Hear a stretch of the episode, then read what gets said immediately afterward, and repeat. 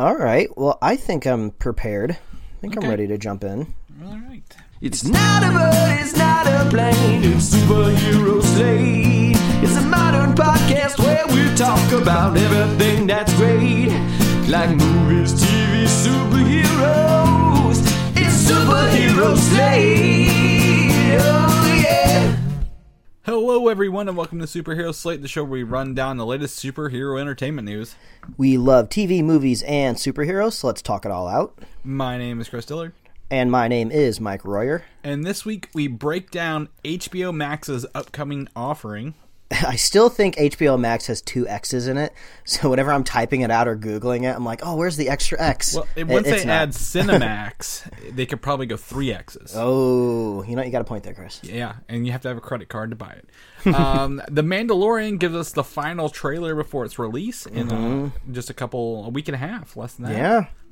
Into the Spider Verse has uh, unsurprisingly announced a sequel date Oh, yes. and more. And more. Uh, we were just talking uh, a moment ago on the microphone saying that we are exiting the Halloween candy season because we are Oh, eating some. Kit Kat. We, we were eating some Kit Kats on the microphone earlier, but now we're moving into the longer candy season, which is the uh, two months before uh, before Christmas or Hanukkah or the winter holidays, whatever whatever you celebrate. Um, uh, I'm I'm I was always very hard and fast. Like you don't eat the Halloween candy until the beginning of October. I, I'm I think I'm still the same way with uh, Christmas and the holidays. Like I'm I, I love Christmas music. I'm not ashamed to like Christmas tunes, but I will not listen to it on November first. I wait until I wait until after I eat Thanksgiving dinner. Like I'll listen to it Thanksgiving dinner night. I, I won't have to wait till Black Friday to start listening to it. But uh, Target's already putting out the um, the the holiday decorations when I when I was there this uh, weekend. So it, now we're in like this this two month long uh, holiday season for candy. So I was eating some mint chocolate Kit Kats a minute ago.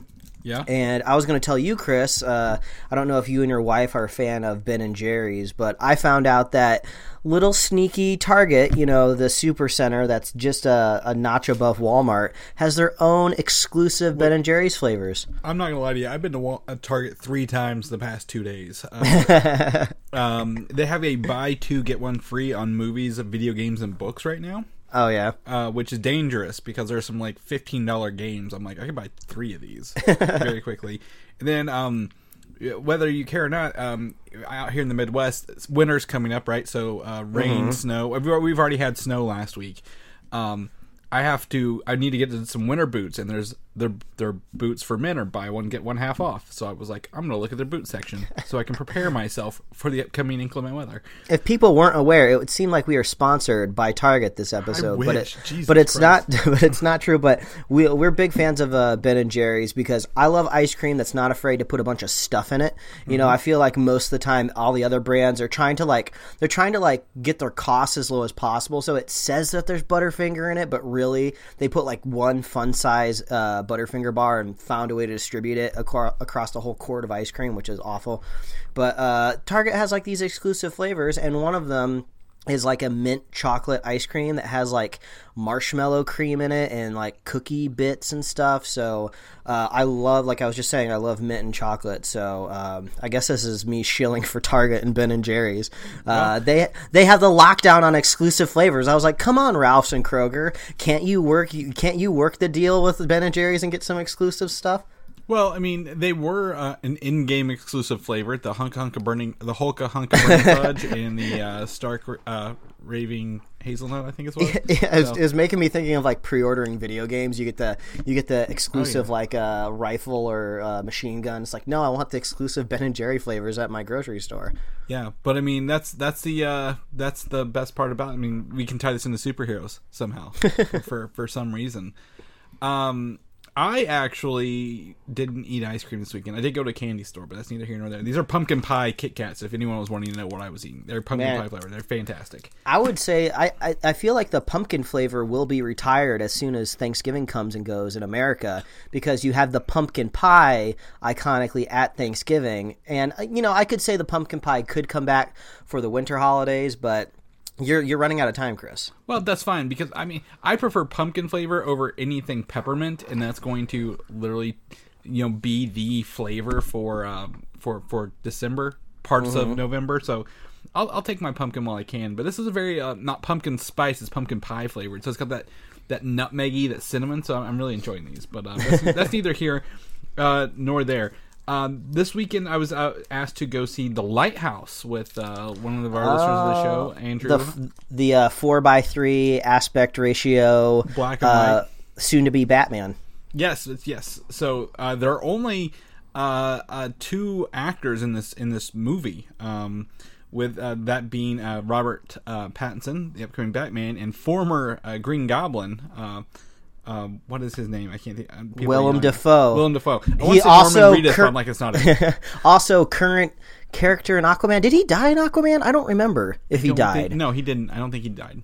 Okay. So, um, yeah. So the, these guys out there uh, doing doing this thing, and I people are like, "What do you think of this movie?" And I will tell you, uh, it's greatly acted. It- you know, I love the you know the the square black and white really adds to it. These people, these actors are great actors. No one is more stoic and and like you know dead eyed than Robert Pattinson, and no one's more crazy and off kilter than um, Willem Dafoe. but uh, I, I I just I everything about this is great, but the story is what people are going to be left finding wanting. And I'm not going to tell you, you know, anything in it, but I just tell you, it does. It tries to do a lot, but I don't know if it brings it all together. So, um, kind of up in the air on it. I got to think on it a little more um, on it, but I mean, I I not regret seeing it. I, I think it was fine. I like to watch these, I guess, art house films in theaters. But um, I, I got to give a shout out to Andrew uh, for for inviting me, and I will also tell you, um, your one of your topics on here, he let me borrow his Uncharted Four to play as well. So. Uh, I, I know you wanted to talk about that. So there's your segue, Mike. All right, there's my segue. So I bought the first three Uncharted games in a pack a few months ago, and I've been playing them over the summer. And they're really, really fun games made by Naughty Dog, who before I played all these Uncharted games, I played The Last of Us, which is a really, really great game. It, it has a lot of very similar mechanics to them, the way it's third person, the way you shoot, the way kind of combat unfolds. But in um, The Last of Us, it's like zombie inspired. So there's a lot more looting, and it's a lot slower pace because you don't want to get jumped by a zombie, you don't want to startle people. There's a lot more stealth. Well, with Uncharted, it's basically you push the joystick forward and you let this action movie unfold. Uh, there's a little bit more to it than that, but to be reductive, it's like watching like a, a fun action movie. And as you move progressively through the first three Uncharted games, which were on the PlayStation 3, um, the storytelling gets more sophisticated and also the graphics improve, even though they're all on the same console. So it was a really fun experience playing those three games and seeing the character of Nathan Drake unfold. You get to learn a little bit more about him. It's just fun to see the developers find new and creative ways to get people to learn how to play the game, but it's still comfortable for people that already know how to play it because it's like every game has a little tutorial at the beginning of it. But by the time you're playing Uncharted 3, I've already played the first two. I basically just binge played them. But they they have these like fun mechanics and ways you can kind of get around it. Um, so basically, I finished those uh, last week, and I was finally able to move on to Uncharted 4, which I was really looking forward to because Uncharted 4 came out much more recently. I want to say it's 2017, maybe as late as 2016, and it's a PlayStation 4 game. So I basically went through like this huge graphical whiplash of I got to improve all of my graphics fidelity with this game, got to see a lot more polygons on Nathan Drake's face, and um, of course it's really really fun. The It- maps are really- huge. Like I was Oh, like, I'm gonna. Like there's no like, hey, I'm gonna play for ten minutes and walk away. I'm like, I've been on the same level for half an hour. what, what am I? I mean, when when does it end? I don't know. So yeah, Yeah, it's it's it's always a really uh, fun time.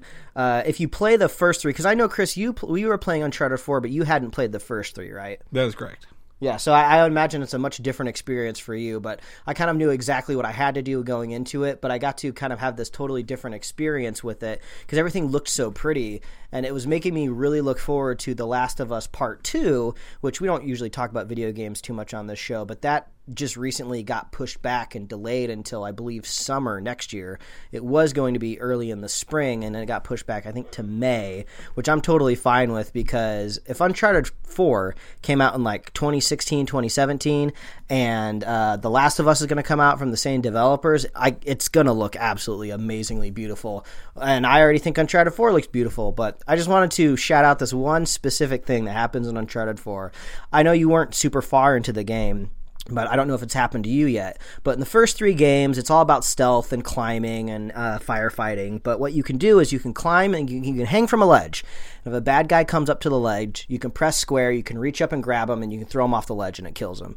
Really fun mechanic. Uh, stealth. It's a stealth kill. So you know, playing Uncharted Four. All right, I'm hanging on this ledge. I'm about to get this stealth kill, and then move on to the next kill. So I grabbed a guy, I throw him off the ledge, and I think he's done for. No, as he's falling down, he grabs my leg and he's holding onto it, and then I have to mash triangle to kick him off my leg to kill him.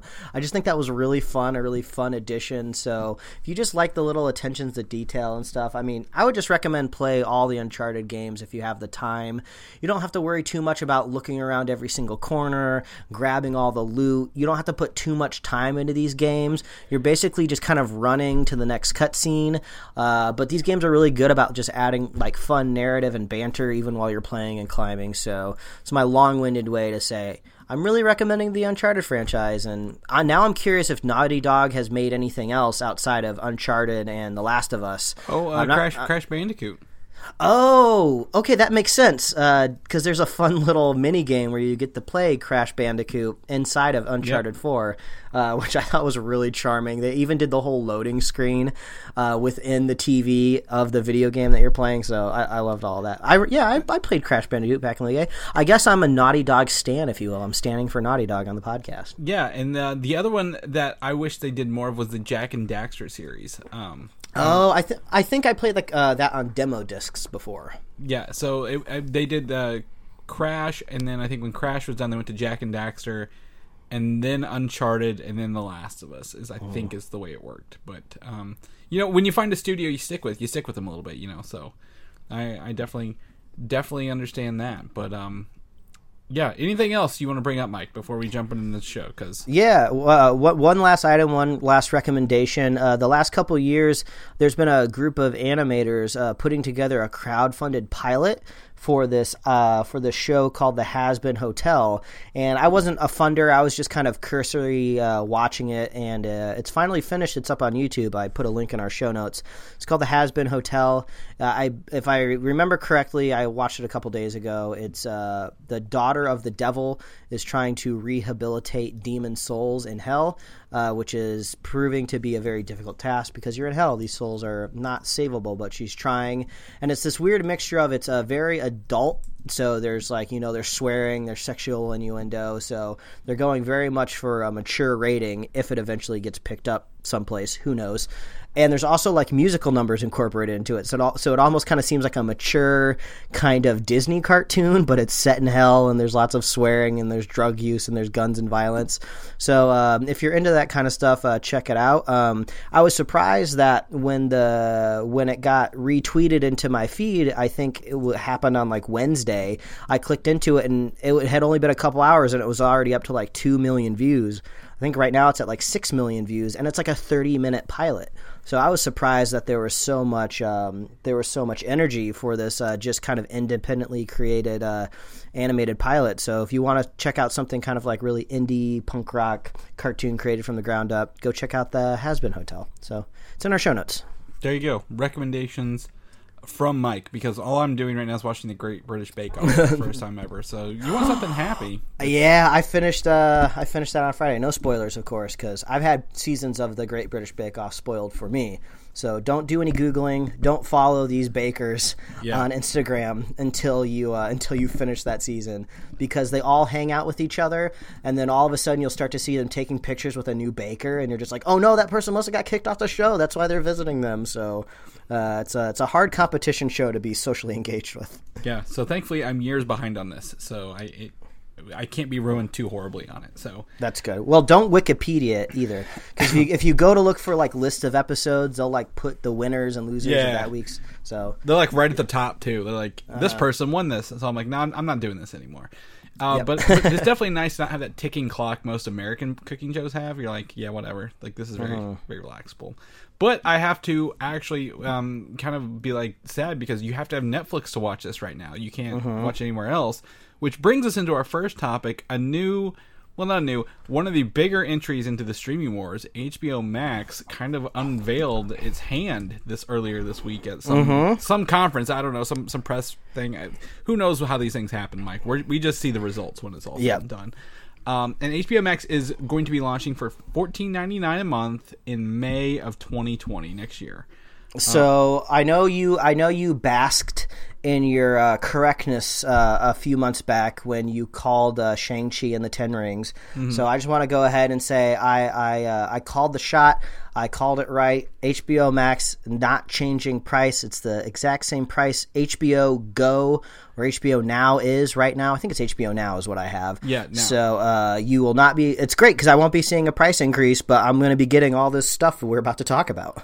Right. Well, um, how do you get your HBO now? How do you pay? Do you pay HBO directly, or do you pay through an app on your phone? Uh, I pay I pay HBO through Apple iTunes right now because that was the first way you could do it with HBO now. I think there's alternate ways to pay now. well, then you are not eligible for the free upgrade to HBO Max yet, because it was only the free for direct billed HBO Now subscribers. So for Oh. you to get this, you have to cancel your Apple and go to HBO.com or HBONow.com and pay directly. oh, that's easy. I don't I don't mind doing that. yeah, and, and the reason this is, I mean, I was looking in all this because you know we talked about why can't they just turn it on for everybody, right? Mm-hmm. Well, apparently, all these, if you go through Apple, you go through Amazon, you go through whoever to, to get your HBO, you are technically their customer, not HBO's. So, mm-hmm. like, to bring them into their client base, they're going to want you to pay directly. Yeah, it was it was almost like a it was almost like a deal with the devil that I think other uh, companies are regretting, and it's one reason why Netflix uh, had never done it or uh, Amazon Prime with Apple because uh, HBO wanted subscribers when they l- released their HBO Now. Now anybody can watch it. You don't need a cable subscription, so they wanted to make it as easy as possible. So they wanted people with iTunes accounts to be be able to get in there. But all of a sudden they're just like, shit, we're regretting it now because now all of these people are in the Apple ecosystem and not our ecosystem. Right, and and you know Apple does get a cut of those subscriptions as well. So like Yeah. by going through them directly, they're they're actually gaining that revenue back actually a little bit for this. Uh, and then if you have any HBO service and you're an AT and T um, provider, you get it free as well. Uh, Yeah. for that, which which is cool. And one of the, the the things that they talked about on their thing that makes it different from others, there will be what's called a human curated content section, uh, rather than AI and algorithm. They're like these people, like real people, supposedly recommend these shows and these things. Which, honestly, we're to that point. Does like isn't that just kind of like everyone's watching this? This is a popular show rather than an algorithm. like Yeah, I, I would be kind of curious if it ends up being as uh, curated as they think it is. Because when I go to Netflix, of course, I'm having automatically generated categories for me. But like when a new show comes out on Netflix, they're pushing that new show on me no matter what category I'm looking at. And HBO Max is going to do that too. I mean, if theoretically, if HBO Max was up and running right now, uh, when I log on like next week, you know they're going to be like, oh look, uh, look at this, a human is recommending you watch his Dark Materials. Isn't that interesting? It's like, of the course human that human producer is, saying, Yeah, "Watch my show." Um, for that, I, I I like this idea though of maybe they could like bring in like celebrities or like famous people or famous creators and they kind of get to make their own playlist, kind of like a guest DJ, if you will. There are um, some of the con some some vignettes from celebrities will be in here. They mentioned uh, in some of these. There's like 18 different articles that are like high end articles that have a bunch of stuff, but they're all different. Everything is very very different. Uh, Well, let's let's be real. Also, even though there are they acquired all of this other content since it's all under AT and T now, their library is not as large as some other streaming services. So it's really it's not going to be as hard to curate exactly. You know. Well, okay, here it is. The human curated section includes Snapchat like stories with recommendations from celebrities, including Regina King, Zac Efron, and Bill Hader, are right out the gate. So, it so like Bill will Hader's be- going to say, "Oh, you should watch my show, Barry." Yeah. Okay, Or, Bill. he- well, he they may use this opportunity as these shows are sponsored by Barry. It's like advertising opportunities rather than say watch my. He probably won't say. He'll probably say, yeah, you can watch my show, but I also think you should watch these shows. And then Oh. people would pay essentially to be sponsored on that. Is what I'm thinking here. They're not like those those shows pay for sponsored spots mm-hmm. by the celebrities, which look Well- like it's curated. Well, one thing I was uh I was surprised. I was uh I was surprised twice this week because they're saying if you're an HB if you're an AT and T uh if you have an AT and T service, I don't know what exactly that entails. If you're just a cell phone customer or if you have like AT and T internet, Yeah. you get free HBO. I don't know where the line is You delineated. you there. have to have an HBO thing already. Like you you have to already have something else like a direct line if you pay for HBO um cable and you have an AT&T cable service, you get it free. You can't just be an AT&T service person and get it free. Well, I was surprised to find out since this is a big uh, a streaming uh, war unfolding in front of us. Since Apple just launched, Disney's launching soon. I found out that if you're a Verizon, if you're a Verizon unlimited data uh, user, or if you have Verizon FiOS, you get Disney Plus for free. For Um. I don't. Yep. I don't. Yeah, I don't know exactly if it, it how it's going to last after that first like introductory year. But I was like, man, they're really pulling out all the stops because they want that subscriber number. Uh, I think they were forecasting that Disney Plus could possibly get to, I want to say twenty five million subscribers in five years. I, I that number could be wrong, but I feel like that's the number I remember. Uh, but yeah, they want that subscriber count as high as possible, and they're pulling out all the all the little ideas that they can. Yeah, I mean, well, I mean, it, again, it's it's the promote who how how can I tap into another subscriber base and like give them a taste and then pull the plug out like, hey, now you have to pay, you know, because who knows, you know, I don't think Disney Plus's price will increase in a year, but what if it does?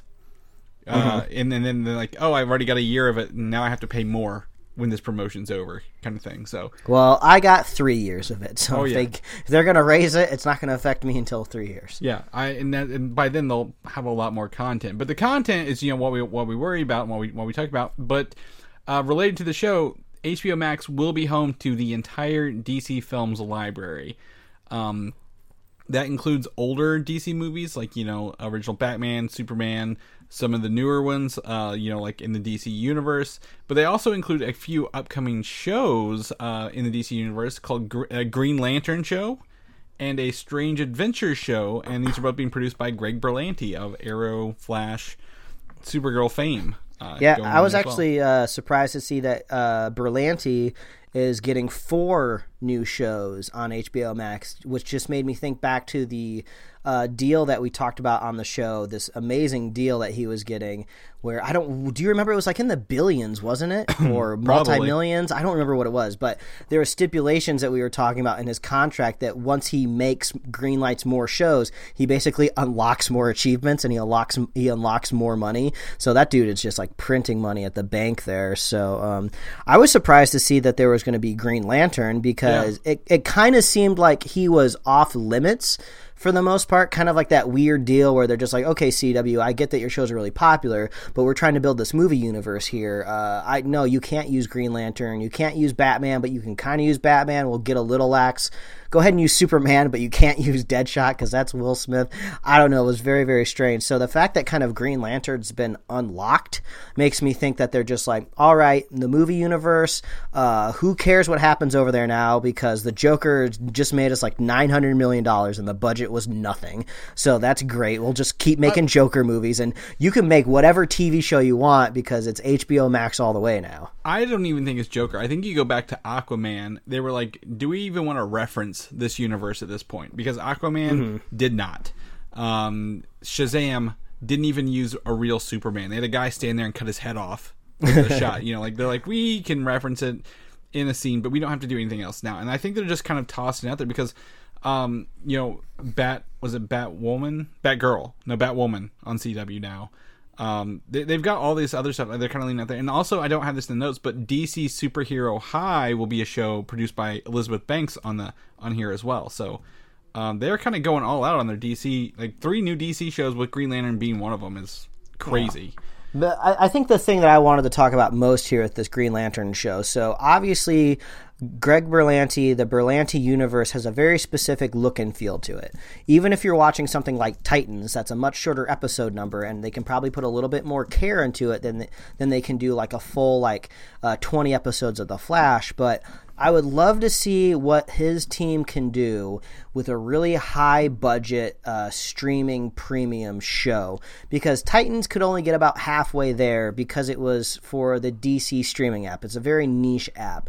But now, since HBO Max is big and they want to go all out, I'm hoping Green Lantern gets a huge budget. I want to see them make episodes that can legitimately compete with what Disney is going to be doing with their streaming shows. So I don't know what it's going to look like, but I would like to see if Greg Berlanti is going to level up with his contract and unlock all of his extra money uh, that goes into his wallet. I would love to see the quality of the shows just totally transform. He should use this as an opportunity to reinvent what his stuff can look like because I don't think I just want more of the same, but it just happens to have a Green Lantern in it. You know, Oh, you- crossovers that's in his what it's universe. gonna be. He's gonna take the if it ain't broke, don't fix it. I know, like I know that that's the most logical answer for sure, and I understand why anybody should go to Vegas and bet that way. But I'm just hoping for something a little different, you know. What, there's literally it looks like five dozen shows greenlit by Greenland or greenlit by HBO Max. So I don't know Mm-hmm. if, how much budget it's gonna have compared to the shows and the movies they're they're throwing at it. I mean, hopefully they they kind of go that way, but. Um, and you mentioned Titans. Actually, Doom Patrol, I learned was is the highest rated, most watched show on the DC universe right now, and it's we'll find um it will be split streamed between DC Universe and HBO Max when Mm-hmm. season two comes out. So if maybe maybe that might be the bar to look at for Green Lantern. Yeah. Well, than- if any if anybody wants to get really nervous, there was kind of a uh, a viral tweet going around. I think you might I think we might have shared it in our group chat. It was the Supergirl video. oh the did you see effects, that? uh, the effects. Yeah, I shared that. Yeah. Yeah, the, the, the upcoming. Uh, was it Martian Man? It was a, yeah, it was a, thing. Oh my god. yeah, god! and it was from the official Supergirl Twitter account. So it was this weird feeling of just like they were promoting it to market the show, but then it was going around. And everyone was like, "Oh my god, look how bad these effects are!" And like, yeah, they're not supposed to be that great. It's like network television. It's like you know you can get it over an antenna for free. You know they're not just gonna go like all out on it. But it was just like, oh man, Well- it just looked so bad. Martian, the Martian Manhunter look has been a staple since season one. It's not like it's a new character, you know. Uh, or if, if Flash can do a whole King Shark episode, do a good thirty, you know, 30, 60 seconds with this guy here for this. You know, don't Well, don't. I mean, do- you- a it's like Snapchat you- filter looks better. I mean, you know, a Green Lantern episode is going to be uh, visually effects heavy, but at the same time, you could think, well, they're all just kind of green shaded objects, so you don't have to really worry about rendering too many textures. It's just all translucent shapes, so maybe that'll work in their favor really, really well. I'm not sure, but uh, I, I'm it- definitely not optimistic about Is it in space? Is it on Earth? Is it even tied to the other Berlanti shows? Are they going to pull it out as like another dimension? Is is this Diggle's spinoff show for from Yeah. Arrow? Yeah, and this uh, this whole cro- this crossover that's going to be happening soon uh, in the in the TV landscape, isn't it supposed to be condensing all of these different worlds too? So are they even going to be able to use their shtick anymore? Where oh, we can just keep creating new shows because we have all these different worlds? Because I think they're trying to collapse them all into one. Yeah, because right now I think they're running three different universes and one show that hops between universes. So I I have no idea, but they, they are being ambitious. They are going all out, and I will applaud them for that. And not only am I excited for the new stuff, Mike, I think you and I are probably pretty excited for the stuff you can get there that we've already watched before. And and, love. and some of these are huge. And I can I don't think I can name a week where you haven't mentioned Studio Ghibli's library going to HBO Max because you're very excited about this. full stop right there this is awesome news not just because i want I, I love these movies but these movies are so hard to find they are so limited like i wanted to watch um, uh, I think it was Kiki's deli- delivery service the other week because it's a, one of the Ghibli movies I just have not, never gotten around to watching, and I know it's a very iconic one. I was like, I need to watch Kiki, so I, I, I was like, oh, I think I have it on a hard drive somewhere, but I couldn't find it. So I was like, crap, I don't know where it is. I don't have it on a disc anywhere. So I was like, okay, whatever. I'll just shell out and I'll buy it digitally. I looked every digital marketplace. You cannot buy these Studio Ghibli movies anywhere digitally. And I don't even think they're streaming anywhere either. Like I, I, I you could probably check the Just Watch app, but I don't think it's I don't they're not easy to get. So the fact that they're going to be coming to a catalog is great news. Yeah, I mean it's it's a um, it, these these are like kind of Disney's vault kind of thing. Uh, you know, one of those things uh, where they uh, um, they, they they hide them away for a little bit, and then you're like, where where do I, can, I can't walk into Target and buy these, right? Like you gotta you got to really hope you hope you kind of stumble upon them. And I don't even. Is there another movie? Uh, was it uh, Princess Mononoke? Is that one? Yeah, you can check that out. Uh, because Kiki's Delivery Service is throwing up a um, a live action version of this movie. Apparently, it's a it's a tale as old as time. I'm not finding any of these on Just Watch, so it Yeah. looks like you can't stream them at all. Uh, so that's that's a great you know get right out the gate for for something exclusive like that. And then also um, the next uh, three things are or four things I think are huge for multitude of people, not just people like us. The all of South Park's uh, exclusive streaming rights I think are going here because right now they're on like the South Park app or whatever, uh, possibly Hulu. Friends is going to be living on HBO Max.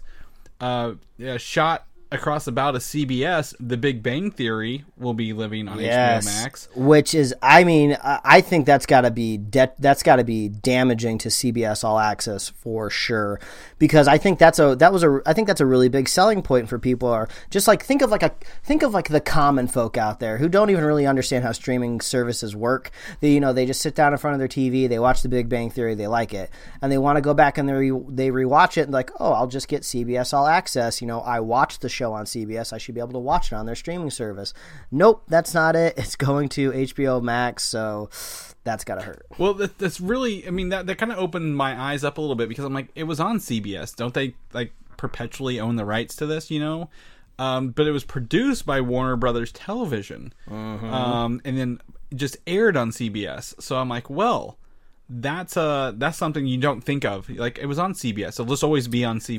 Yeah, I mean it's not it's the it's the it's the same truth with Friends. Uh, Friends uh, aired on NBC, but it was uh it was produced uh, outside, so that's why it's going back to Warner Brothers. Yeah, that that's a uh, again a shot to what what is that on now? Netflix maybe and um, Uh, f- yeah, Friends right now is on Netflix. and uh, the upcoming Peacock service, whatever whatever that'll be.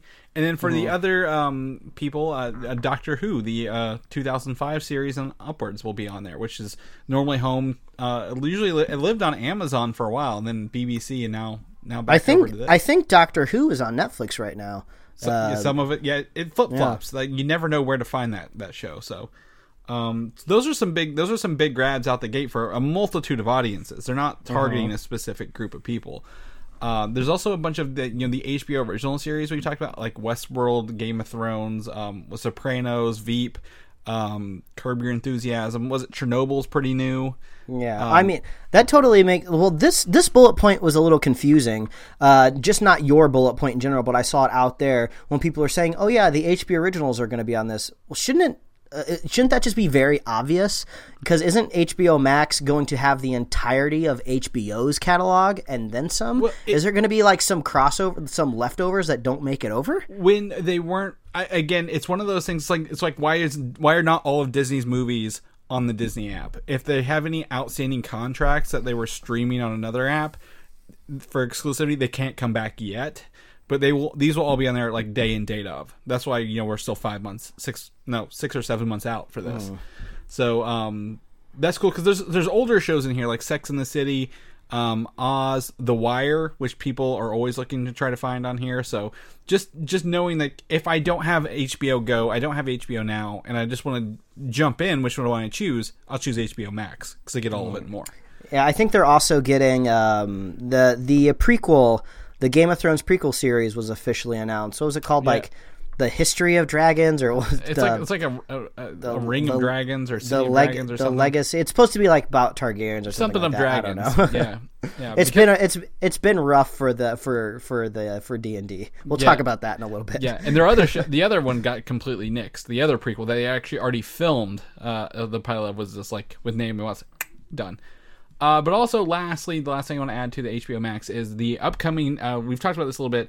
N- networks, um, Warner Brothers, New Line, DC Entertainment, CNN, TNT, TBS, truTV, The CW, Turner Classic Movies, Cartoon Network, Adult Swim, Crunchyroll, Rooster Teeth, and Looney Tunes, all in one little bundle here. Yeah, so I mean, I'm really curious how much of Cartoon Network's and Adult Swim's catalog is coming because those are hard things to find. Because yes, they both have like apps that you can go watch their content, but you have to be mm-hmm. a cable subscriber. So I'm really curious if they're just going to piecemeal stuff into there, or if it's just going to be a light catalog when it launches, and they'll slowly add Cartoon Network stuff over time.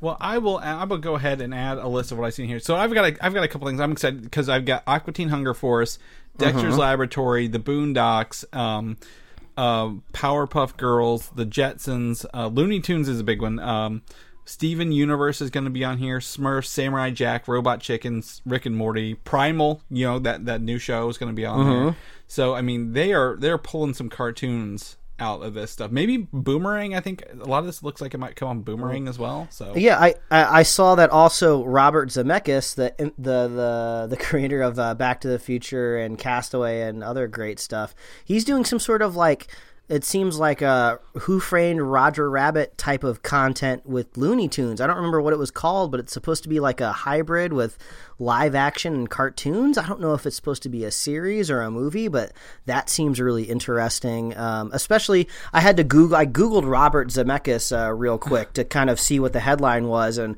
all the headlines I was getting, um, he's directing a Pinocchio movie for Disney. Like this, uh, that news like dropped a couple weeks ago, and I was just like, all right, well, I guess we got Guillermo on Netflix doing Pinocchio and Zemeckis doing it uh, over at Disney. this is But, a Jungle Book scenario all over again. and uh, I saw that you mentioned TNT and TBS. Um, is that um, uh, what's that train show that Chris Evans he made the movie? Oh, uh, oh, Snowpiercer. um, yeah. Uh, the, is that airing right now? Is that out? Is that a thing? That, that's a great question. Does that Um, exist? If it does, I think it's on one of those networks. So that's also, I would imagine that's probably coming to HBO Max as well. TNT and um, it's uh, second quarter of 2020 release. Is what it says on Wikipedia for the All right. Snowpiercer show. So Also, I noticed um, truTV. Uh, if I, I think I mentioned this as one things that I really liked a, a few months back, but Adam ruins everything is uh, I probably truTV's most popular and well known TV show. So on I imagine, yeah, It- that that'll be great. On here, uh, Adventure Time, the new Adventure Time, and the old Adventure Time for that. Uh, Impractical Jokers. If you're, uh, that's the only thing I know from truTV. and then um, there was something else I was going to mention. Oh, uh, one of the new shows. Uh, Conan O'Brien presents stand-up specials on this. Is one of the new shows coming as well because I know you're a big uh, Conan O'Brien fan. So Oh yeah, I'm I'm team I'm team Coco all the way. So I mean this uh, this has really fleshed out from what we've just heard when it was just initially announced earlier this year. We were just like, oh, what is this going to be? Are they just going to add a couple stuff? Is this just going to be whatever Warner Brothers catalog that they have? I mean, that's what I was waiting to hear earlier this week. Oh, what stuff are they adding? But I was surprised to hear all of this new original content that they're making. So uh, I mean, this is the beauty of competition, people. They're trying to compete with people like Netflix and Disney, and we get rewarded with all this premium content And at y- the same price, fifteen dollars a month. And much like Disney, uh, you can go watch all your Marvel movies there. You can go watch all your DC movies on HBO Max when it comes out. So Yeah, there um, you go. You I'm only not have to pay for two services for this. Yeah, and I swear if I hear anybody complaining that there's too many streaming services and they're just going to go get cable, um, I will go ahead and refer you to many news articles that came out this week and last week saying that I think AT&T just recently hiked the price of their cable and I was looking in the comment sections and some uh, threads and posts online that some people ca- some people's cable bills out there are in like the $200 range. For $200 you could get every niche and big streaming service that has ever existed. You could get like all of the you could get like the classic movie streaming services, you could get those weird horror movie streaming services. You could get some physical streaming services where you get like a t-shirt in the mail every month. You get all that stuff for $200. So it's just like stop complaining. So uh, that's my umbrage at the end of the segment here. How do you really feel, Mike? That's that's the question at the end of the day. That's how I really feel, man. Well, there's um our HBO news for the week. Now we're gonna get into an HBO show that I finally got around to watching, Watchmen. Um, yes. I get to watch the first episode. I really like the atmosphere of this show, Mike. Um, I love this show. I'm so glad we're finally talking yeah, about it. uh, it, it took me a while to get it, just, just because I I was trying to find a way to watch it and um, we without distractions. Because this is uh, again one of those shows, HBO shows you have to watch, um, and you can't be on your phone. I feel because there's a lot in this. Like it doesn't give you all the answers out the gate, and you actually end up with more questions. But man, I, I this isn't kind of going the way I thought it was going to go uh, in my head a little bit. But um, I really, really enjoy. Uh, is it Tim Blake Nelson's character with the silver mask and uh, his Oh, yeah. interrogation techniques? yeah, he's kind on? of like this weird like hillbilly detective type deal. yeah, but he's like really good at it, and like it's like this new quote unquote group of watchmen, these these kind of police like figures are very very interesting. And then there's the I I googled this way more than I should have. The squid rain has got me f- trying to figure out what's going on with the squid rain. Well, so so what I think is happening here. So uh, I don't I don't want to spoil too much, but I do want to talk about a couple things that happen in the episode. So I, I guess if you haven't watched it yet, maybe just skip forward a little bit, go to the next topic. But I'm not gonna. I can't really spoil anything because this is Nob- a, this nobody is a series. knows. Yeah. it's just the pilot. But it seems to be that they're they're leaning into any sort of existing visual styles that maybe the movie uh, created uh, a few years back. But since they're kind of talking about this whole squid thing, and I've seen uh, you you can even see this in the trailers for the show. They have like a they have like a little hook with like a pirate flag in it a couple times, which makes me think that they're refer- they're referencing that fake comic book that happens in the graphic novel. So it seems like they're trying to stay true that to what what happened in the graphic novel, but take leads towards the visual style of the Zack Snyder movie. So when there's like a when there's a, this bizarre scene where it rains squid like baby squids from the sky, it makes me think of the giant interdimensional squid that happened in the graphic novel. Yes. So I imagine there's some tie in there. So they're trying to hook it in from the very beginning, from the very first episode into the graphic novel, which I never read. I only saw the movie, but I did my homework and I did a lot of uh, watching of YouTube videos to catch myself back up because that's something I actually did also a few years back. Like the Watchmen universe is very interesting, so I've always been looking into it. I've just never sat down and actually read the graphic novel. Uh, and shame on my house uh, for that. But I love. There's so many little things that they're doing here. Like they're almost doing. Uh, they're doing like some of the best like sci-fi I've seen in a while, where you're supposed to kind of take an alternate look at the future and something things that could possibly happen. So they're doing social commentary, like police officers have to have their guns locked in their cars and they have Yeah. to call in to request to get them unlocked. But also at the same time, police officers have to hide their identity because they could be targeted in their in their homes. Um, and then there's this whole racial component going through the whole show, which I'm sure has a few uh, vocal minority people very pissed off on Twitter. But who cares about them? Uh, because they're they're just racists, and they and I'm surprised they're even watching content on HBO Max to begin with. I don't I don't think racists watch TV because it seems like everything would get them upset. So I don't know what racist people do in their free time. Uh, but uh, I I I love this show because it has such a weird atmosphere. Because uh, if you if you watch the show with having no context of Watchmen, it might be kind of weird because you're like, why are these vigilantes? Why is a guy wearing like a dirty panda mask in one scene? Well, it, it's Um, also there's, there's references to the characters of Watchmen. Like, um, Mm-hmm. you get you know a Doctor Manhattan. Um, you get references to um, he's not Night Owl. You get re- references to you know again Ozymandias. Like, they yeah they talk about the the uh, the old school Watchmen, the Minutemen, Yeah. and they're doing it in like this kind of like primetime TV special kind of way, which almost kind of mimics the comic book, fake comic book that they did in the graphic novel. So those are kind of interesting. and it's interesting because it's a world of quote unquote superheroes where only one person technically has superpowers. Mm-hmm. So, um, seeing this world uh, like much, many, many, many years later after the the, the comic book is definitely um, kind of an open territory, and um, I, I, I- I, am I'm not I'm not upset with what what, they're doing Yeah. with it.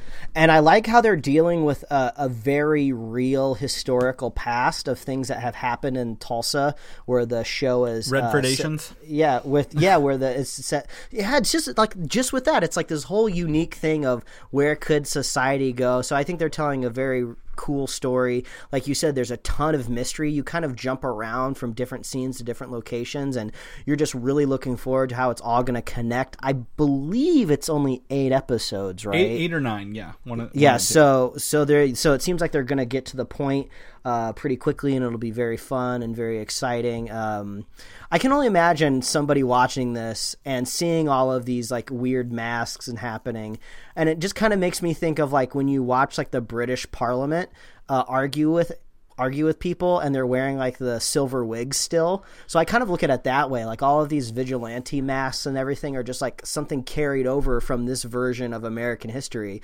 So uh, it's not weird when somebody um, on the street sees somebody with a vigilante mask because it's just part of their culture. So it's just very weird. It's it's very fun to get into. It's very dense. Uh, have you watched episode two yet? Not not yet. Um, I'm gonna try to watch two tonight. Um, after I get done editing the show because three also airs tonight as well. So, um, I'm, I'm, I've got my my work cut out me cut out for me for this, but I don't think it's something I'm gonna drop off. Um, to, Yeah, because I want to finish this. I mean, episode two is just as strong as episode one. More questions, few answers. Just uh, yeah, it's just great. Go go watch go watch Watchmen. And, and, and Jeremy Irons, a fantastic actor to watch in this. So Mm-hmm. I'm, I'm very excited for more. So um, yeah, Watchmen uh, on HBO. Go uh, go check it out uh, before someone ruins it for you online. Um, in that regards, we're going to talk about some shows that people, I guess, are watching because Pennyworth uh, has been officially renewed for a season two. Whoa. on Epix.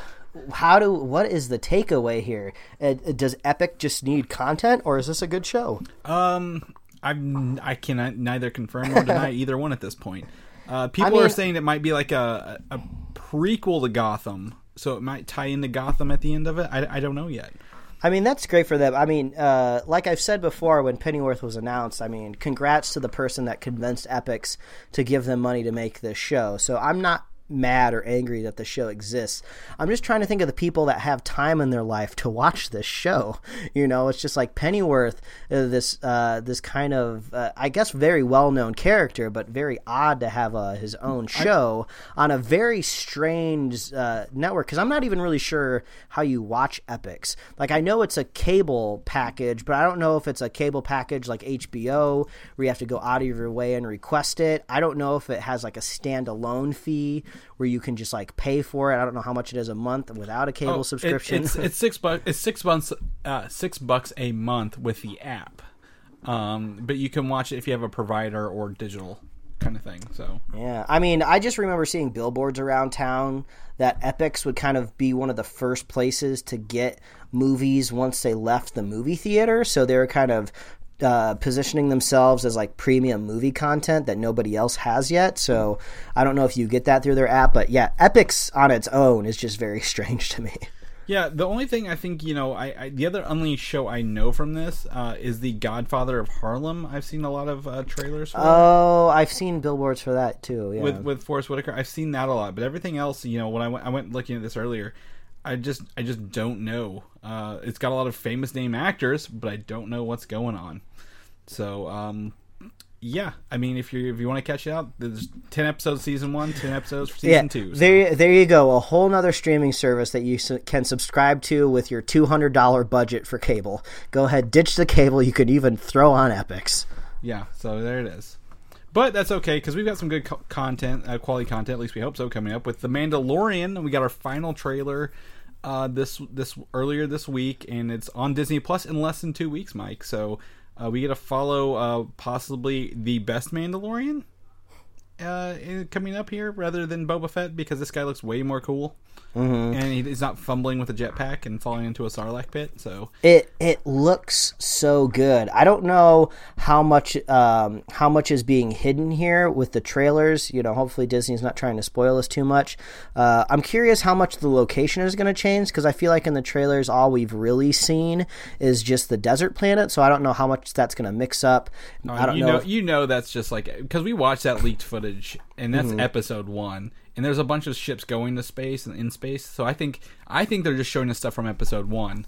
I mean that that's usually what happens when they're cutting a trailer for a TV show. It's just episode one, uh, but it looks great. I, I it looks exactly like a Star Wars movie, so that gets me really excited. Because by the transverse property, that means all of our Marvel shows are going to look just as good as the Marvel movies, but just in an episodic uh, format. So I'm so down for the Mandalorian. I saw some people out there when this trailer dropped, they're like retweeting it, and they're just like, "Oh yeah, I'll be there day one to binge it." And I just wanted to say, uh, you're not going to be binging anything. You're going to have to watch it week by week Yep. like everybody else. Yeah, was that you?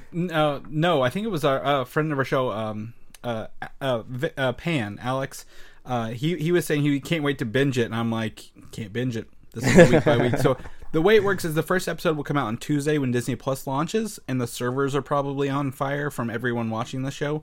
Uh, uh, but then it's uh, the next one will be that Friday, just a couple days later, and then it's every Friday until the show wraps up. So Yeah, I, I was listening to one of my favorite technology podcasts, uh, the Vergecast, and they have a they have a special beat reporter there that uh, her beat is to just cover these streaming wars, and she was uh, saying that she sat down and she talked to some of these people that are in charge of the the technical side of streaming Disney Plus. I think it's called like BAMTech.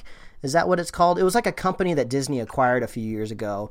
Uh, the underlying like like like tech hardware that's going to run all of these video and they said that they are very worried about things crashing on day one i don't think necessarily it's because of their tech i think it's because all the people rushing to this brand new service on day one Oh. so well, well you might not be able to watch exactly what you want to watch day one they've been um, testing it in the Netherlands um, for free for several months. So hopefully they mm-hmm. they can scale accordingly. Yeah. Well, one thing that I one thing that I didn't know since I'm not an ESPN person or at uh, that fact an ESPN Plus person, but they use the same technology in their app. And if you go look at the reviews for that app in the iTunes store, they're all like one star. They're all atrocious. Apparently, the app just does not work very well. I would assume Bob Iger is not using the same same team or same people, or I'm sure he has much more invested in the Disney Plus app. So Well- there there is a little there is a little bit of nerves I would say on day one, but uh, e- either either way, this this trail looks amazing, and I love that uh, that uh, screenshot comparison that you sent me of Boba Fett from his original debut in the Christmas special with that kind of like fork that fork Yeah, laser gun fork or something. Or whatever. yeah, they use it in this. uh, Like this Mandalorian has the exact gun and looks way cooler. So, Mm-hmm. uh, very very excited to see this step into Star Wars. Uh, wet our feet a little bit before the re- the rise of Skywalker. I want to know what the hell a Mandalorian is. I, w- I guess I didn't pay that much attention to the Clone Wars, but we saw Boba Fett or Jango Fett and his son outside of the context of is Mandaloria like a place? Is Ma- that what you no, call them? No, Mandalore is a planet. It, it, they there's um, dozens of books. Probably a quarter of the episodes of the Clone Wars, the animated show, reference Mandalore, and they go there. So it's just a planet, but they're basically Well, they're like I'm gonna- warriors. I'm gonna need Jon Favreau to distill that for me He- into uh, eight Disney Plus streaming. he episodes. was a voice of like the leader of Mandalore in the Clone Wars. Jon Mm-hmm. Favreau was. So like he is this is his this is his world. I think I think they might just maybe they'll go to the planet. I don't know the status of Mandalore post uh, Return of the Jedi. So um I don't know. I'm I'm excited. Well, the, the leaked footage. A lot of this was is from that leaked footage, and Mm-hmm. it just got me that much more hyped to hear it again uh, with with new stuff to look at. So He's gonna kick some ass. Yep, November twelfth. Uh, uh, I feel something coming down that day, Mike. uh, and the Star Wars video game is that Friday, the fifteenth, as well. So uh, you know that's a whole that's a that's a good Star Wars week. But speaking of Star Wars, this is the best Star Wars news I've had in a long time to share with somebody. Uh, both David Benioff and DB Weiss of Game of Thrones fame have been let go from this trilogy. I called this months ago. Again, Uh, like it is a. I can't tell if this is a very bad uh, couple weeks for them or a very good couple weeks because they dug their no- hole, man. Because I mean, no matter how you look at it, these are just rich, successful people in Hollywood. Even if things downturn here here on out, any like any studio would be fine to pick them up. They have their pick of the litter when it comes to directing uh, projects. The word on the street is that they left Star Wars. That they weren't fired. At least that's what I read. Who knows? It's pro- that's probably one of those things that we'll never truly know. Maybe under the contract stipulations, they're like, "Nah, you can't fire us. If you let us go uh, legally on paper, you have to say that we quit. You know, just to save face. I don't really know how that works in the long long run, so we won't find out. But um, I don't know. I think I shared this with you. I don't know if we talked about it on the show, but they did like a Q and A at like Austin Film Fest, Oh, yeah, yeah, and it didn't Well, go. you- ve- it didn't go the- very well. The Twitter feed of this this person this interview, and these people are like, "Yeah, we didn't know what we were doing. We we we pitched this show. We we made a bunch of mistakes, and we really didn't learn from it." Like they dug them. Like this Twitter feed shows how bad of people they really are in making shows and movies and like i i feel bad for anyone who works with them going forward Yeah, it's just- and they they they told on themselves Yeah, it's just very strange because it's just like I, won't I won't stand on a soapbox and say that they're devoid of talent because those first like five seasons of Game of Thrones, uh, I think because there was like a total of eight seasons, right? Probably. I don't even I don't even remember the the the Ten count years now. of Game of Thrones. But but I can safely say the majority of Game of Thrones is great. And yes, you can say they were working from source material, but the thing is, most people in Hollywood work from source material. So I can't say that they don't have any talent. They show ran the hell out of that show until the last two seasons, and then it took a big old crap on the floor. So like I don't I, like I really don't know what to say. You know, it maybe if they were just directors and somebody else wrote the content. Uh, I, I don't know. I don't know how you fit them into a project. I'm not the I'm not a producer. I don't have to figure that out. But the the fact that they're not connected to Star Wars anymore, I saw uh, according to you and a lot of other people on the internet, they are very happy that they're not there to stink up Star Wars. Yeah, I mean, probably again, uh, no one hates Star Wars more than Star Wars fans do. Yes, Uh, very and, true. and they're already. I mean, they skipped. Com- we were at Comic Con. They skipped their panel. They were like, "We're not coming the day before their Mm-hmm. panel because of the the fan backlash from Game of Thrones." So, I mean, if they can go work on Netflix and, and handle that, but also part of the reason they cut Game of Thrones short that last season is because like we have to hurry this up because we're going to work on Star Wars. Well, apparently nothing ever happened. So why did they even cut the last season short? They're not no longer working on it. I don't know. And the tensions between Disney and Netflix are probably pretty high with the, the Disney pulling things from the net the streaming service as the contracts are up. So you know th- this this was bound to happen whether who walked away who did what we'll never know but like that is probably the best news i can take out of star wars Yeah, I mean, uh, I, I mean, it, this was already the case after Game of Thrones, but it's even more true now. Whatever they put out next that has their name on it, they they really have to prove all of the quote unquote haters wrong. So this could be really good motivation for them to really to really uh, just really stick it to the people that don't like them, and this could be good for everybody involved because it could end up being a, a really good show, whatever they make. So I I guess some people they're just always going to hate them no matter what, but I like to live my life in an area where like you know yeah I guess if you made something I didn't like, I'll just stick around and maybe I'll make something good. You know, I mean they haven't said anything like cancel culture worthy. You know, they just piss off a bunch of fans. It's not like they've tweeted anything racist yet, so I can't like just shut them down all like automatically. So. Uh, it's been a it's been a it's been a bad week for them. yeah uh, another another set of people fired from star wars movies so Yep. those dates i guess are not for their movies now maybe maybe someone else will step up maybe someone else will take over those and dates. they were and they were pushing these guys forward to kind of cover for Rian Johnson, who everybody was mad at for the last Star Wars movie, who had all these other Star Wars movies. So now it's like after we watch this last film that comes up in December, like we don't we have no clue where it's heading. I'm assuming Mandalorian season two will flesh some things out. We're getting an Obi Wan show, but outside of those two things, we don't have any idea what the movie landscape is going to look like. Uh, I mean, they've not said they've taken away those dates yet, so someone could fill. It. And Kevin Feige is in fact producing a Star Wars film, so we we could see something from there. But on that note, on the other side, everyone was like, "Oh my gosh, Kevin Feige is going to replace Kathleen Kennedy around Star Wars." He's not. Everyone's like, "No, he's not." Why would you say that? Because he's you cannot take Marvel's method to their madness and make it work in Star Wars at all. So.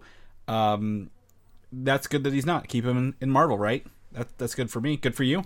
Yeah, that's fine. Fine with me. I mean, there's there's plenty of talented people on this planet. It's, this planet's got like eight billion people on there. It's not just Kevin Feige that you plug in to fix your problems. So Yeah, I mean exactly. And and he again, if it's not broke, don't fix it. Let him run what he's doing. Let him have some fun. Do what he can.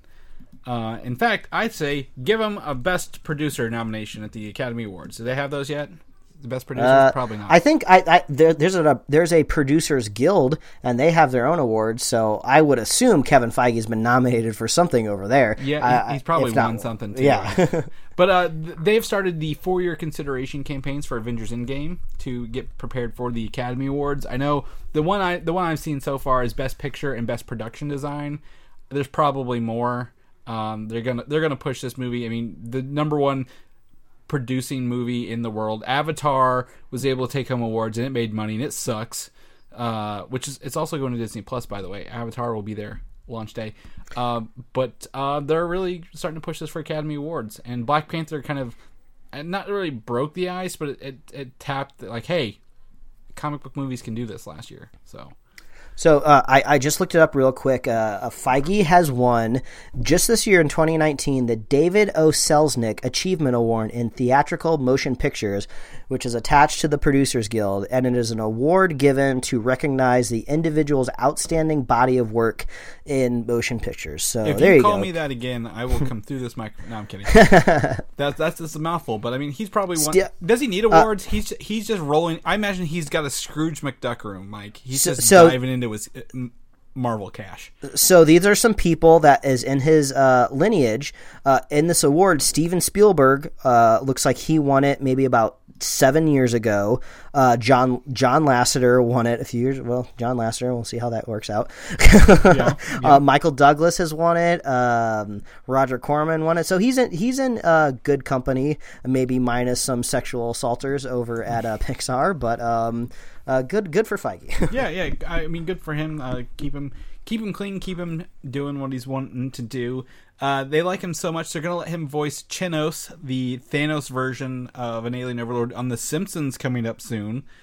uh, along with uh, the Russo brothers, who are going to be playing producers trying to prevent Bart from spoiling secrets of a movie in, in the sh- in the episode as well. Oh So God, I'm I'm just I'm so I've been checked out of The Simpsons for decades uh, now. Uh, the o- the only thing that I can add to that is uh, since it was Halloween just recently, uh, there's a Treehouse of Horror episode where there's a segment where it's uh, they they do um, Edgar Allan Poe's The Raven nearly verbatim, but they just animate it with Simpsons visuals, and it's actually really good. It's really entertaining. Uh, so uh, it's you, it's almost I that is like one of my first introductions to Edgar Allan Poe and The Raven. So now I can't take it seriously because I just always imagine Bart as a as a Raven, and then Homer as a bumbling idiot trying to catch the Raven. Uh, so uh, go go watch that if you want some good Simpsons content. yeah, I think it. I think they said it'll be on Disney Plus uh, day one as well. Maybe. Oh yeah, the, yeah, because they keep doing all these stupid promos. I mean, this is the thing. Like, The Simpsons doesn't really have the edge it has anymore. Like, South Park has been like this weird kind of animated show that's been able to hold on to its edge for a long time now, and The Simpsons lost it lost it ages ago. Um, but they keep doing all of these like animated promos for Disney Plus, and it just seems so out of character for them still. So it's like Bart's like walking around with like Mickey Mouse ears, and they're trying to say snarky. They're trying to say just the right level of snark towards Disney, but not to offend the overlords over there. So.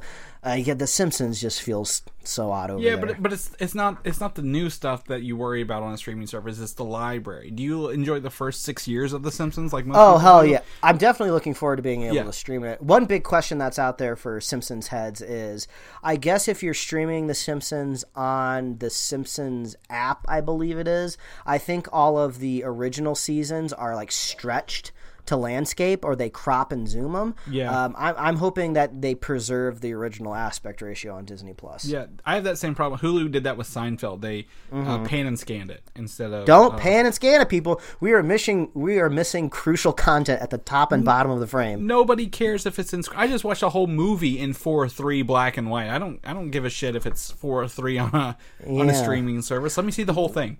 You know? Listen, millennials respond well to authenticity, and I can only assume the next generation. What is it, Generation Y or is it Z? What's the next Z. one? I would hope that they're also authentic to uh, to uh, original versions of, of TV shows. Well, everything post like 2007's you know fits it anyway. You don't have to worry about the old stuff. So Yeah. that's a whole different conversation. Ant Man 3 has seemingly been confirmed uh, with Peyton Reed uh, coming back to direct.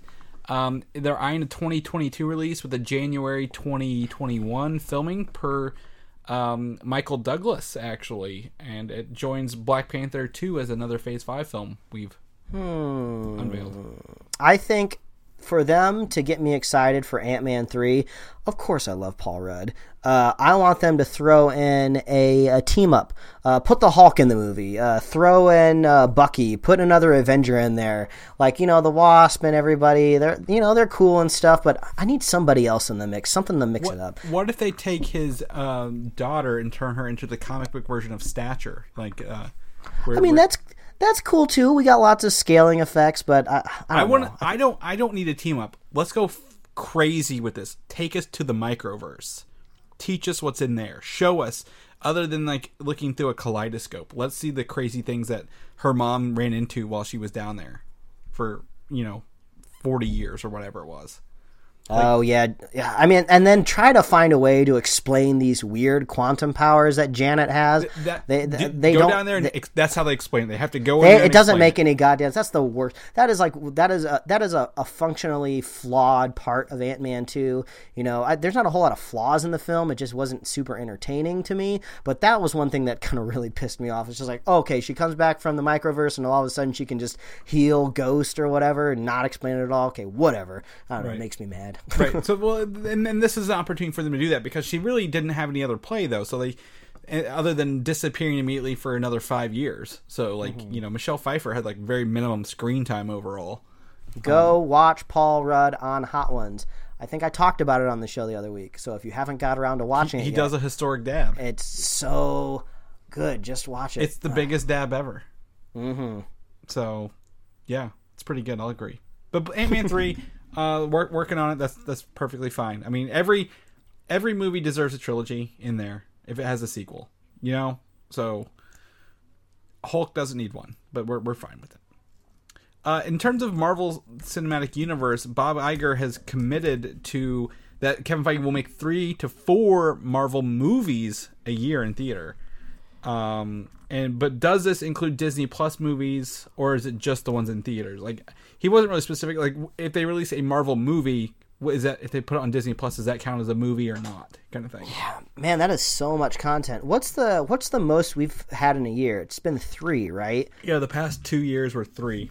Yeah. So, I mean, I mean, basically, I would assume if they end up doing four a year, they're going to put them into each quarter of their financial earnings. So when they do a quarterly call with their investors, they can talk about a single Marvel movie that came out that year. Well, they can well, talk Disney about their crazy box investors. office. Disney is the investor.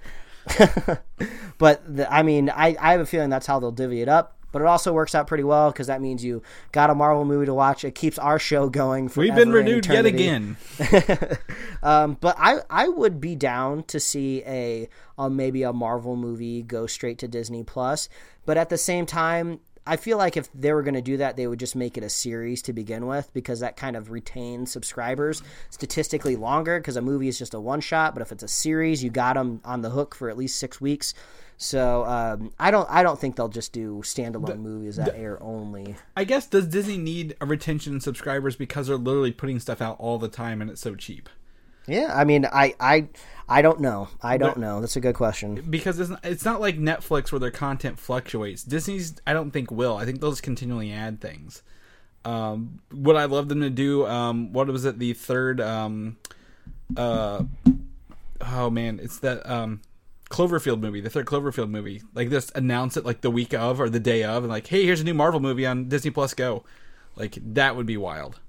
Do That we- would, I mean, that would be wild. Maybe, th- uh, but they could also do that with a series. I'd be okay with that too. Well, the series, I mean, just nine episodes is so long of a production, but they they could keep a movie kind of secret, I guess. But do they even keep things secret anymore over there? Not really. Not really. But uh, three to four, I mean, three movies is fine with me. Next year we get two. It's the longest. I mean, people talk about superhero fatigue. I don't feel it. And I think putting out two next year and hardly anything in the year between, you know, um, If the content, Widow, if the if the content is good, you can't get fatigued. The they're just gonna have to make sure that they can keep reinventing it. But eventually, just like the comic books, which now Kevin Feige presides over. Eventually, they're going to run out of runway in some way or another. Either someday all of the actors are going to die, and they're going to have to they're going to have to reboot the characters. Like it- only so many of these people can can bring new people onto the mantle or have children that take on their role. At some point in our life, Chris, the MCU will be rebooted and they will be no connection to the all these previous movies that they love and they'll start from scratch. Who knows if they'll be if they'll be good? We don't know exactly what'll happen, but eventually this is all going to get rebooted and Disney Plus might not even exist when that happens. Maybe it'll be something totally different. Maybe they'll just drop the plus and it'll be subscribed to Disney. But um, it'll go on forever. We, we're you're you're in here for the long haul, people. Yeah, I mean, and, and that's that's fine. It's just part of it. You know, we've never experienced anything like this yet. Um, the only thing that's run this long, you know, um, kind of consecutively is what James Bond, and they put a new actor in that every ten years. So, uh, except for the Potato Man, uh, they, Daniel they've Craig. Run, they've run him since like the, the mid two thousands, late two thousands. so He's a he, what do they call that? A double, a double baked, twice baked potato. Yeah, a 007 potato, exactly what it is. uh, but yeah. But in that regards, we talked about movies that get trilogies. Uh, Deadpool 3 seems to be in the works at Marvel. Uh, they just uh, opened up a new production studio called Finger Gun Productions LLC over there, uh, right. which kind of points towards Deadpool. I don't know who else would fall under this unless they go with Hawkeye. Nah, it- no. I I mean, yeah, it's Deadpool. yeah, it's, it's got to be Deadpool, right? Like that makes sense. And, and Ryan Reynolds was literally there what, last week, two weeks ago. Mm, taking pictures. Yeah, so um, you know, they were like probably finalizing contracts, schedules, dates, and stuff like that. So I expect to hear something on Deadpool sooner sooner than later. Knock on wood. Well, he likes to make things around Thanksgiving. Didn't he have like the fireplace with the the rug on it one year, and then there was a cable around the family dinner with the the turkey? thing? Yeah, yeah. The painting. yeah. So they they like to do a lot of Thanksgiving stuff. But thankfully, in that regard, Tim Miller, uh, the the director of the first Deadpool, and his Kitty Pryde movie called Movie 143 are probably not going to go forward at Disney. Oh, I totally forgot about that. Yeah, I did too. Until he was like, "Yeah, they're not making my movie." I'm like, "That's that was a movie? They really actually got somewhere with this thing?" So well, he he just made that Terminator movie, didn't he? yeah, yeah. Um, Dark Fate. Yeah. Yeah, I kind of want to see Dark Fate, but neither here nor there. So, uh, no Kitty Pryde movie related to um, Christmas dragons or things getting aliens getting her pregnant or something weird like that. I wish the shocked Pikachu face meme had a had a sound that correlated with it, and then we could have a soundboard. We just hit that button whenever obvious things happen. That would be everything we talk about, Mike. I feel like I, I imagine I imagine almost like a boing type of noise. yeah, and, and we would overuse it because we some of the stuff's like, yeah, we know. We or we know. could just do we could just do like the Pika. He could just like Pika. Yeah. There you go. But we get one per episode. We get one per followed by a episode. Don't Yeah. don't overuse it. That's the rules. So, uh, Moon Knight. Uh, there's looks like they're starting to work some production uh, on this one as well, uh, with the villain Stained Glass Scarlet to be the lead villain in the series. Uh, this is a horrible name for a character by all means, but uh, she was an ex nun with a psychic connection to Mark Spector in the comic books. All right. Uh, Bushman is technically uh, Moon Knight's primary antagonist in the comic book, so he, can, will he still show up? I don't know. Or is it too close to Bushmaster? How's he say his the, name? The Bushmaster. Yeah, exactly. That was such a good accent that was kind of left uh, left uh, uh, rotting in that show that just is not around anymore. Yeah. Uh, I, is he still going to be given his powers from an ancient uh, Egyptian relic? I'm really just really curious how you explain all of these new people in the Marvel Cinematic Universe because it's is just the same just- problem that it's the same problem the comic books had. Like, how do you just give him powers? or is he just crazy? Yeah, he could just be crazy, but then he's he has like superpowers, doesn't he? Like at least in some in some aspects, like his strength or something. I mean, he's more just like a mercenary style, like level of person, like a street level kind of thing. Like no stronger than Daredevil would be. I think. Mm-hmm. He's just crazy in his head. So, um, I don't know. We're gonna have to see how Moon Knight ties in all this. I just want to Give him a helicopter that's shaped like the moon, like the comic books. I want I want to see him. Um, yeah, and then he can fight with the Thanos copter as well with that. Uh, but Yeah. do the the scene in one of the more recent runs where he like it's essentially the raid the movie, but it's Moon Knight the whole thing. Like he goes up this flight of stairs to like to this drug lord on the top flight of this apartment building, and he's like hardly any dialogue. He just fights everybody. That's rad. That'd be really cool to see. I mean, remember in Netflix, the hallway was the worst enemy for all of those characters. There's a uh, there's a really popular um, YouTube series um, that uh, is starting to grow on the Corridor Digital channel. Uh, they make a lot of uh, special effects kind of short films, and they have like this uh, side channel called the Corridor Crew, which has actually gotten more pretty much as popular as their other channel. And they do this fun segment called Stuntmen React or Special Effects Artists React, where they kind of sit down on a couch with an industry professional and they just watch clips and they talk about them.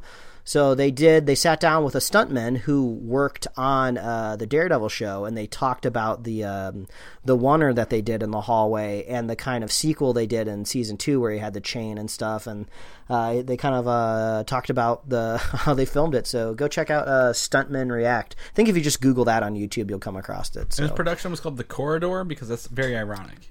Yeah. Oh, oh yeah. The cor- yeah corridor. Yeah, I didn't even think about that. I thought that's where it was going, but oh well. Uh, last week we talked about Jeremy Renner and his like whole divorce thing, possibly taking him out of the MCU. But this week the higher ups have decided to keep Jeremy Renner on to appear in his show Hawkeye in future MCU films. Like I, like I said last week, I'm not going to go ahead and take the size of a corporate conglomerate, and you know, I don't know exactly what happened in this situation, but I guess it didn't rise to a certain threshold of level to possibly fire the guy. And we've seen Disney fire people for less of just like really bad jokes on Twitter. So I don't know exactly what happened here, but uh, we're just reporting the news here, folks. so whatever has happened in his personal life is no longer affecting his work life. So we'll keep it that way unless it changes. The Sony universe of Marvel characters may be connected together, including Spider-Man, Venom, Morbius, using J. Jonah Jameson as the thread in all of them. The same actor in all three. So Is he going to be the conspiracy theorist that just uh, goes on his podcast and talk about how there's a symbiote sighting on the West Coast and Spider-Man on the East Coast and the country's falling apart? Well, he doesn't have to do be a conspiracy theorist. He literally knows the identity of Spider-Man at the end of uh, Far From Home. So I mean, if they just use his character as like his little web series thing, and that's it, like that's fine. This is like a very, very, you know, So, so is this is this a, it. is this a rumor? Is this a grain of salt uh, thing or? it, it, it's highly rumored that he's done stuff for Morbius already, and Oh, okay. um, like that. they're- Like this is how they will tie these together without tying them together. Gotcha. He'll just be kind of a common through thread. You know, all right, I, I can see that happening. Um, it would be, it'd be. Uh, I, I'm just really looking forward to if they can find a way to uh, connect the um, the Spider-Man video game with the Avengers video game. So if Jonah could also do that, or it, it wasn't J.K. Simmons that did the voice No. in Spider-Man, was it? No. Well, they should still get that same guy to do a similar type of thing uh, in the Avengers video game. Well- that would be fun. Well, and, and I mean, uh, other than them saying they're not connected, which I think they still can be, because Spider Man's in New York. In New York, he, they say the Avengers are on the West Coast, and I'm like, this this makes perfect sense. You just can't put Spider Man in the game, you know now. Um, but uh, yeah, that'd be that'd be great. It's a little little little uh, thing you fi- little hidden tapes you find along the way, like in Spider Man. So that'd be interesting. But speaking of Spider Man, probably some of the most the best unsurprising or best most surprising news of the week came with Into the Spider Verse, the sequel officially announced with the release date of April eighth, twenty twenty two. Oh hell yeah! I'm hoping all of the goodwill that the first movie gained when it came out just really translates to box office dollars. Because the movie did, the movie was successful its first run. It didn't blow anything out of the water. It didn't. It it, it wasn't crazy. It didn't really break any records. I don't believe. You know, it was successful by all of its rights. But I'm hoping all of this, uh, all of this, uh, just uh, fanfare that it's been getting the last couple days with the announcement just really translates into something amazing. Because I would love to see this developed even more. I mean, they talked about you know other movies with the with the female led character of Spider, of, I guess Ghost Spider, Spider Gwen, whatever her name Yeah. is in this universe. Uh, but yeah, of course we we love this. We love all of this. I want more of it. It's great. Uh, I I need to get the art book still, uh, even though I've I've looked I've poured over all of the art in different JPEG formats on the internet. So I can't wait to get the art book. Hopefully for around the holidays as a gift. Ah, Man, I love this movie. I can Yeah. talk about it forever. There- I'm there- curious if I'm curious if they're going to go the obvious route of the end credit scene and do Spider-Man 2099 tie-in, or if that was just more of a gimmick and a joke, because that's kind of how it ended up. I'm fine if it leave if it en- ends that way, but I'm I'm assuming if there's going to be a sequel, they will bring back the Spider-Man characters, or at least part of them. But I'm assuming they'll add new characters as well. Well, um, so into the Spider Verse, um, the comic book series introduced these ideas of Morlun. Uh, he's a a spider hunter. Like there's like several spider characters that represent these like different like spider deities, I guess, and these hunters like fed on them to live forever, kind of thing. And like they were hunting down these spider people across the multiverses, so that brought all of them together. So they could definitely do that. Um, a larger like the only threat they had in this one was Kingpin accidentally merging their universes. Now, what if Mm-hmm. that's opened up interdimensional spider hunters? I guess across. Yeah, bring in Kraven, who's Hunt Spider Spider Man in his own universe. That would be the pretty spider. cool. I mean, Alistair Smythe, the Spider Slayer, uh, could could Mm-hmm. be something as well. Like, there's a lot of opportunity. I wouldn't be surprised since it's all under the Sony banner if they wouldn't bring a symbiote in at some in some aspect, Mm-hmm. just because that'll just give more credence to the Venom movie that comes out. Do you think Spider-Man will be thrown? Miles will be thrown into someone else's universe this time. I mean, that, I think that makes sense. I think that I think the two things that you could really do here is kind of the two things that you just talked about. Make one of these alternate Spider-Mans a bad guy because I, it does. I mean, if infinites are uni- if if worlds are infinite, you know that means at some point in time there's got to be a Peter Parker out there or a Spider person that's a evil or a bad guy. So a spider versus a spider in a type of way, and um, and uh, also. Um, He, he uh, goes yeah, a universe. he goes to a different universe. I mean, that makes total sense. Well, and then yeah, so you're saying we make our Spider Verse bingo cards next episode? And, Oh well, I, I think we have a little bit more time than that because we're not getting this till tw- that. The sad part is it's not until 2022. I mean, we're more than two years away. Uh, but I mean, it's an animated film, so it's good. had, there's a lot of pre-production. You know, it's there's it's a, a, lot of- unique animated film. It's not something DreamWorks is throwing together very quickly. Yeah, exactly. Like it's it's got a lot of. I mean, all those videos where they talked about like Miles is using half the frame rate while he's swinging compared to, to the other Spider-Man because he's smoother at it. Yeah. and Miles isn't like. and they bring in they brought in like a DJ to do live real in time scratching to some of like the storyboards and stuff. It's just like crazy. They're they're going all out, man. Yeah, they went, they went, they went, they put some real love into it. But all we know right now are Phil Lord and Chris Miller returning as producers, which is you know always a good sign for that. So mm-hmm. Uh, they probably want to keep the same thing going and and and roll with that. Now they did great with the Lego Movie. Lego Movie Two didn't do as good, so hopefully they don't go that route. But you know, I'm going to remain positive and say, you know, Sony, you can do a, a good animated Spider-Man movie. Mhm. Lastly, uh, the Witcher trailer. Uh, First trailer for this, I think it's the first trailer. Maybe it's the second trailer. I don't know. No, uh, I think it's the first. Uh, yeah, is for the upcoming series finally dropped it in true Netflix fashion. It's coming out December 20th, 2019, same day as Star Wars. So you can watch Henry Cavill in a bath and then go talk to your family about it around the holidays. Oh, and, and like right after you get out of Star Wars, you can go watch a whole show and binge watch a whole show. So, um, Yeah. this I mean, again, Mike brought up the the point that this is based on the books, not the video games. So if you're a fan of the video game, don't get your heart too set on that. Um, it looks to be to me a better Game of Thrones, Mike, um, where there's actual fantasy elements in this other than just dragons. Um, there seems to be some creatures. Uh, there, he, you know, he's, there's a lot of sword fighting, probably less political intrigue, some magic, some witches, stuff like that. I'm very excited to see where this goes. To be honest, I mean, Henry Cavill doesn't need our help. He's a he's a rich man who starred in lots of things.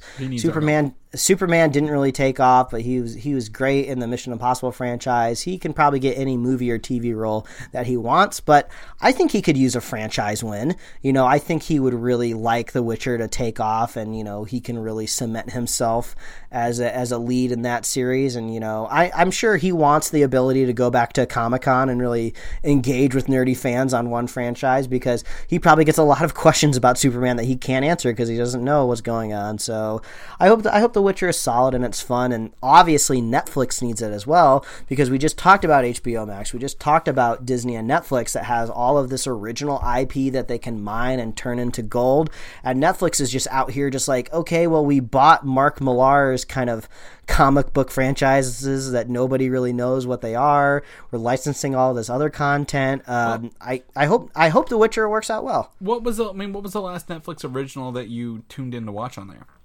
Stranger Things. Um, Stranger Things. I'm trying to think because I actually still actively watch Netflix, but it's kind of hard. You, it's kind of hard to remember what is an original and what isn't when you're watching it. Oh, one recommendation. Totally the opposite of The Witcher. Nothing like it at all. But the third season just came out. It's a show called Atypical. It's a uh, it's like a family uh, drama comedy about uh, a guy who has um, who has who's autistic, and it's just like a family comma dramedy, and it's just it's really fun. It's lighthearted. It's warm. It won't leave you depressed at the end of an episode. Everything's very uplifting, and it's the third season just came out. It's very fun. It's very nice. Uh, it's very enjoyable. So if you just want something easy, it's a it's a Netflix. It's a solid, very good Netflix original. Uh, the creator of it was like a story editor and producer on How I Met Your Mother. So you know the person who created it has some pedigree behind it. So uh, if you yeah if you're looking for a Netflix recommendation, uh, go watch Atypical. Yeah. But other than that, the, the the biggest new thing that they promote heavily was, in fact, Stranger Things. Uh, hello, the Queer Eye guys just went to Japan. They did four episodes where they very much needed a translator to talk to all of these people. Don't know that one. Again, uh, great. Uh, the the British Baking Championship or sh- Bake Off is is what I'm watching on there. So, Yeah, it's, it's like that's not really an original, but it kind of is because it's in the in the U.S. But yeah, continue. yeah, it- yeah. So I mean, I think well, this is the first show they started doing weekly on for Netflix. So uh, recently, but anyway, uh, it, this looks exciting. Looks to you know if you need that fantasy element in your life, this looks to fill the void, and you know probably set us up for um, to get ready for Amazon's eventual Lord of the Rings epic. They'll probably make one day. It so. It looks relatively expensive, and I hope it is. Like I say all the time, I like watching expensive TV shows to see where the money goes. There was a brief clip of some sort of CG monster. So since he is a monster hunter, I'm curious how much of these monsters are going to be like makeup, how much of them are going to be CG, and how much of them are just going to be people like possessed by demons. You know, and you're really just fighting another human. Uh, Henry Cavill looks badass in it. He looks really rad. Um, so yeah, fingers crossed that this is really cool. Yeah, I, I've got high hopes. High, high hopes for The Witcher. Well, Mike, that's our extra super long episode for the week because we got distracted talking about HBO early on in the episode. and but- candy and candy. and candy, especially. I've got one more Kit Kat left here at the table. But if people want to know what you're up to this week, where can they find you? oh, it's so easy, Chris. All you got to do is follow me at Mike Royer Design on Instagram and Twitter, and you can read my web comics at pickledcomics.com. Chris, if people want to catch up with you, where can they find you? You can find me on Twitter, Valdan, V A L D A N, or Instagram, Valdan87, or get over to Comic UI. People want to know where they can listen to all our episodes at, or more older stuff. Where, where can they find that at? Oh, it's so easy. All you have to do is visit superheroslate.com and you can check out our show notes there. So if you want to check out the link to the Hazbin Hotel, which I talked about at the top of the show, we got that link in there. We got we got the link to all of the stuff that's coming to HBO, so I'd recommend looking at that. Mandalorian trailer, uh, we got the Witcher trailer in those notes. So go check out our show notes and you can find us on Apple Podcasts, YouTube, Spotify, and wherever else you like to listen to your fine podcasts. Like us on Facebook, follow us on Twitter and Instagram. And you can get merch at superheroslate.com slash store. Obviously, we love hearing from you. We like it when you guys reach out. Uh, we read the YouTube comments, we read the Twitter replies, we check our email. We're out there looking looking for what you guys think about the show, and we love making the show. So that's why we love hearing from you. So uh, we love our super fans. If you want to be a super fan of this show, all you got to do is buy a bag of candy corn. You can get it on discount now, probably 50% off, and just throw it into something weird. I heard people are. Don't uh, you do they're- that. they're- Don't you they're tell put- people to put it in mac and cheese. They're putting it in mac and cheese now. So go spike your uh, go spike your uh, Thanksgiving holiday mac and cheese with some candy corn, and you will be a superhero slate super fan. You you preheat your oven to 450 degrees, and then you fill your turkey with the candy corn before you bake it. So when you cut into it later, you get that nice ooey surprise. You, no, don't do you know what? I, I, have seen some people where they take like those little peppermint candies and they put them in ramekins and they melt them to make like bowls and stuff. I bet you could do that with like kind of candy corn, make like candy corn like vessels, and then you could like you could drink drinks out of it. There you go. That, it's it's a possibility, Mike. It's a possibility. If you guys do that, share it with Mike. Don't share it with me. Yeah. I don't want to know about this gross stuff. So, um, but I guess we will catch everyone next week. All right, see you later. Thanks for listening, and don't forget to subscribe.